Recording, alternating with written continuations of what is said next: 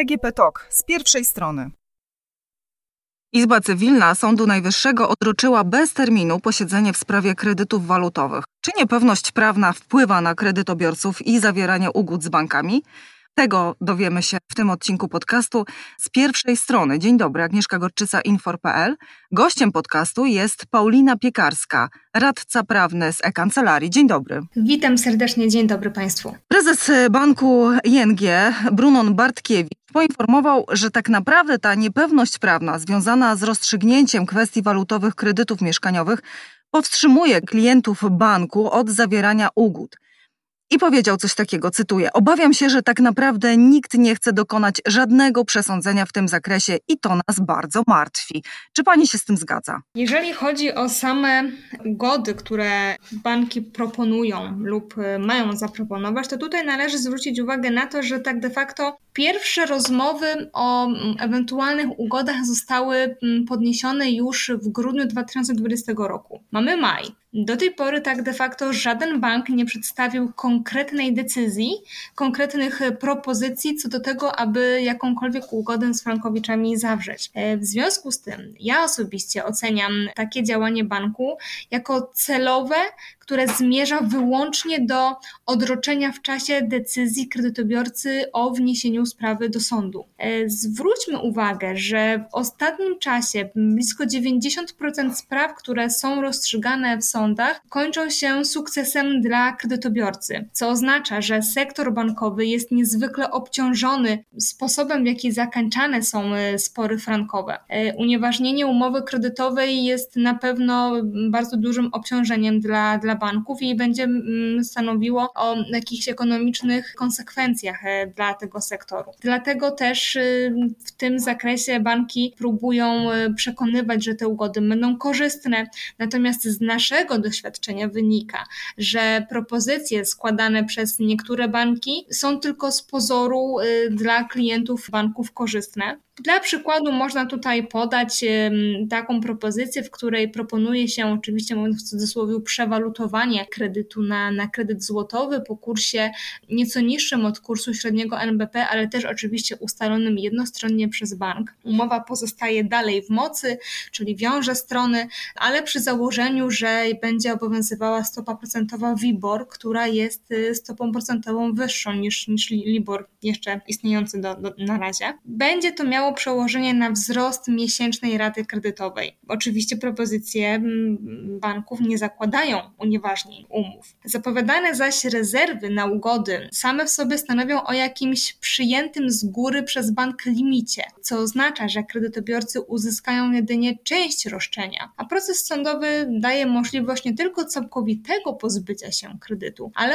odzyskanie znacznie większych kwot, zwłaszcza w świetle ostatnich orzeczeń TSUE i Sądu Najwyższego. No właśnie, za chwilę porozmawiamy o tym, co proponują banki w tym momencie, jak wyglądają propozycje takich ugód, ale co oznacza wyrok TSUE w praktyce? Dlatego, że nadzieje co do tego wyroku były spore, no a jak to wygląda e, w życiu codziennym? Jeżeli chodzi o wyrok e, Trybunału Sprawiedliwości Unii Europejskiej z 29 kwietnia bieżącego roku, to należy w pełni powiedzieć, że jest to orzeczenie bardzo korzystne dla frankowiczów. E, Trybunał Sprawiedliwości odpowiadał na, na pięć pytań i tak de facto cały wyrok wpisuje się w dotychczasowe korzystne już orzecznictwo i należy przede wszystkim wskazać, że mm, Trybunał Sprawiedliwości Unii Europejskiej wyraźnie podkreślił, odpowiadając na pierwsze pytanie, że późniejsza zmiana sposobów wykonywania umowy, czy, czy samej jej, jej treści, na przykład poprzez zawarcie aneksu, czy, czy, czy porozumienia, które zezwalały kredytobiorcy na spłatę kredytu między innymi bezpośrednio w walucie franka szwajcarskiego,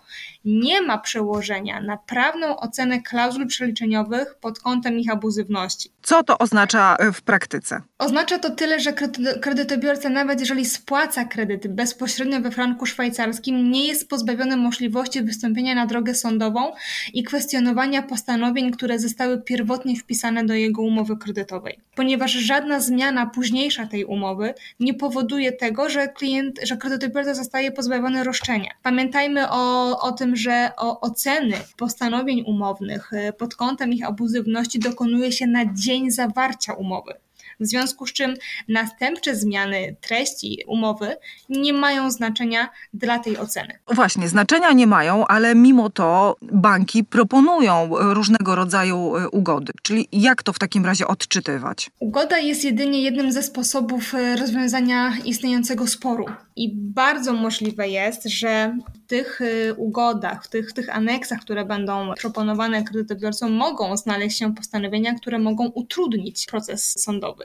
Niejako nawet często zamykając klientowi drogę do występowania z, z roszczeniem. Dlatego taką propozycję należy w każdym razie rozważyć i najlepiej oddać pod ocenę wyspecjalizowanej kancelarii, która będzie w stanie ocenić, jak zawarcie takiej ugody, takiego porozumienia może przełożyć się na sytuację frankowiczów. Wspominam cały czas o, o sporej liczbie korzystnych wyroków w sądach powszechnych, w związku z czym czy zawarcie takiej ugody na pewno będzie dobrym rozwiązaniem dla kredytobiorców? E, osoby, które decydują się na taki krok i na podpisanie takiej ugody, w głównej mierze sugerują się tym, że nie będą już ponosiły na przykład ryzyka walutowego i ten kredyt będą mogły mieć po prostu e, w polskich złotych. Tak, to, to się zgadza. To, to jest jeden z motywów, którymi często sugerują się, się kredytobiorcy, natomiast to w żaden sposób nie mm, sanuje tego, co zadziało się już wcześniej w tych sprawach, co oznacza, że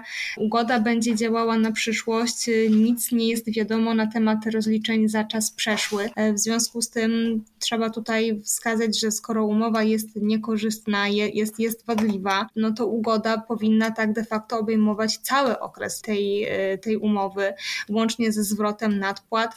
Natomiast czy tak się stanie, czy banki rzeczywiście do tego podejdą, to trudno na razie jest to się na ten temat wypowiadać, tym bardziej, że z mojego doświadczenia wynika e, już nawet w procesach, e, nawet na salach sądowych banki nie przedstawiają żadnych konkretnych propozycji. W związku z tym wypada się zastanowić, tak, czy rzeczywiście te propozycje, o których tak się szeroko i głośno mówi, rzeczywiście będą miały jakikolwiek efekt i czy rzeczywiście będą miały miejsce. Ale czy pani mecenas nie jest tak, że ugoda to jest e, określenie warunków, na które zgadzają się w tym przypadku dwie strony, tak, czyli bank i kredytobiorca.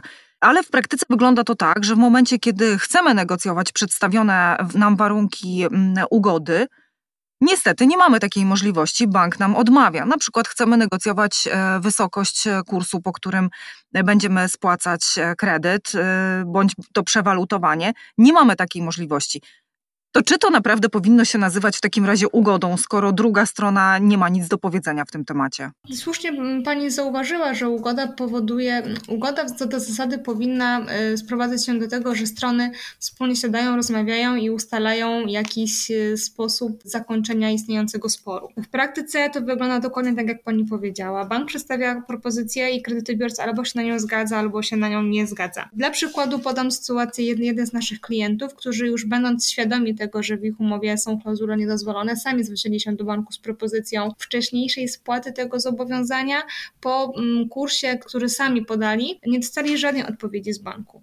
To pokazuje tylko, że tak de facto ta chęć ugadzania się z kredytobiorcami ze strony banków jest w zasadzie znikoma. Znikoma, albo można pani mecenas powiedzieć, że jest to chęć e, pozorna, dlatego że jeżeli propozycje klienci wysłali, tak jak pani wspomniała, a odpowiedzi brak, to to ja tutaj nie widzę nawet znikomej chęci porozumienia. No, dlatego trzeba by wrócić do tego, co powiedziałam już na wstępie. Mamy maj, Pierwsze doniesienia o ewentualnych propozycjach ugodowych y, pojawiły się w mediach już w grudniu 2020 roku. Skoro do tego czasu sektor bankowy nie potrafił wypracować y, konkretnych y, propozycji, nie przedstawia ich kredytobiorcom lub przedstawia warunki, które są tylko pozornie korzystne, no to trzeba się zastanowić, czy rzeczywiście takie ugody będą miały sens. Zwłaszcza w świetle najnowszego orzecznictwa. No i jeszcze kwestia kursu e, walutowego, dlatego że średnio w tych e, ugodach, e, które są proponowane przez różne banki, jeżeli chodzi o kredyty walutowe, to kurs jest o średnio o złotówkę niższy od kursu bieżącego i tak jest dużo wyższy niż kurs, po którym kredyt był zaciągany. Nie ma też możliwości absolutnie negocjacji tej stawki. To tak w bardzo prostym przeliczeniu okazuje się, że w momencie, kiedy taki kredytobiorca zdecydowałby się po tym kursie w tym momencie taki e, kredyt e, mieć, i tak jest e, w plecy w niektórych przypadkach nawet i 200 tysięcy. Tak, tak, to się, to się zgadza, to jest prawda, natomiast kwestia wyliczenia konkretnych możliwości zysków i strat kredytobiorcy należy odnieść w każdym przypadku konkretnie do każdej umowy. Także tutaj na pewno y, zawarcie ugody będzie mniej korzystne niż, y, niż wystąpienie na drogę sądową, natomiast konkretne kwoty oczywiście mają przełożenie do każdej konkretnej umowy, do każdego przypadku indywidualnie. W związku z tym y, takim ogólnym wnioskiem, jaki można tutaj wysunąć jest na pewno stwierdzenie, że e, zawarcie ugody e, nie przyniesie kredytobiorcy takich korzyści, jakie niesie za sobą spór sądowy. No tutaj trzeba przede wszystkim powiedzieć, że unieważnienie umowy tak daje, daje stronie e, możliwość dochodzenia przed sądem przede wszystkim wszystkiego, co się świadczyło do banku, jak również daje możliwość wyeliminowania umowy, która oczywiście jest, jest wadliwa. Tutaj chciałabym jeszcze dodać, że mamy już tutaj potwierdzone i przed TSUE i również w oparciu o uchwałę Sądu Najwyższego z 7 maja można wywieźć z tych orzeczeń, że roszczeniem kredytobiorcę może objąć cały okres spłaty kredytu, więc nie tylko 10 lat, ale również wszystkie raty, które były płacone do banku przed upływem 10-letniego okresu. Wynika to z tego, że zgodnie z, z ostatnią uchwałą Sądu Najwyższego należałoby tutaj wskazać, że termin przedawnienia może być liczony od dnia, w którym kredytobiorca powziął świadomą decyzję co do wadliwości swojej umowy. Tak też wypowiedział się CUE w wyroku z 9 lipca ubiegłego roku, właśnie wskazując taki sposób określania kwestii przedawnienia roszczeń konsumentów kierowanych przeciwko przedsiębiorcom w związku z zastosowaniem w umowach nieuczciwych postanowień. No dobrze, a w praktyce co to oznacza? Oznacza dokładnie tyle, jak powiedziałam, czyli e, kredytobiorca może dochodzić zwrotu wszystkich rat, które były płacone do banku w całym okresie trwania umowy, co oznacza, że jeżeli kredytobiorca y, spłacił kredyt na przykład 10 lat temu, to taki kredytobiorca również będzie uprawniony do tego, aby móc dochodzić roszczeń przed sądem i domagać się zwrotu tych zapłaconych rat oczywiście. No właśnie, a czy y, zwrot tych środków również będzie obejmował ubezpieczenie niskiego wkładu? Tak, jak najbardziej, ponieważ są to świadczenia związane z tą umową, a trzeba by było powiedzieć, że roszczenia związane z y, ubezpieczeniem niskiego wkładu własnego są w zasadzie, można powiedzieć, już bezsporne. W większości przypadków sądy uwzględniają te powództwa i zdarza się, że banki nie wnoszą już nawet apelacji, tylko już po rozstrzygnięciu pierwszej instancji proszą o wskazanie rachunku, na który mogą e, przelać e, zasądzoną przez sąd kwotę. Chciałabym dopytać o drogę sądową, bo tutaj są dwa wyjścia: odfrankowienie i unieważnienie. Czym to się różni? Unieważnienie powoduje, że umowa przestaje wiązać od samego początku. Pozbywamy się tej umowy i strony wzajemnie rozliczają się ze wszystkiego, co świadczyły. Natomiast odfrankowanie, tak zwane, oczywiście jest to pojęcie, które weszło do, do naszego języka właśnie na kanwie tych wszystkich sporów frankowych, powoduje, że umowa dalej e, wiąże strony, jednak przy założeniu, że w umowie nie funkcjonują już nieuczciwe postanowienia przeliczeniowe. Czyli mamy taką umowę kredytu złotowego, ale oprocentowaną stopą referencyjną taką, jaka była dedykowana do kredytów frankowych, czyli stopą referencyjną LIBOR. E, Sąd Najwyższy wielokrotnie wypowiadał się e, co do tego, że taka umowa może funkcjonować i nie ma co do zasady przeszkód, aby taką umowę móc dalej wykonywać.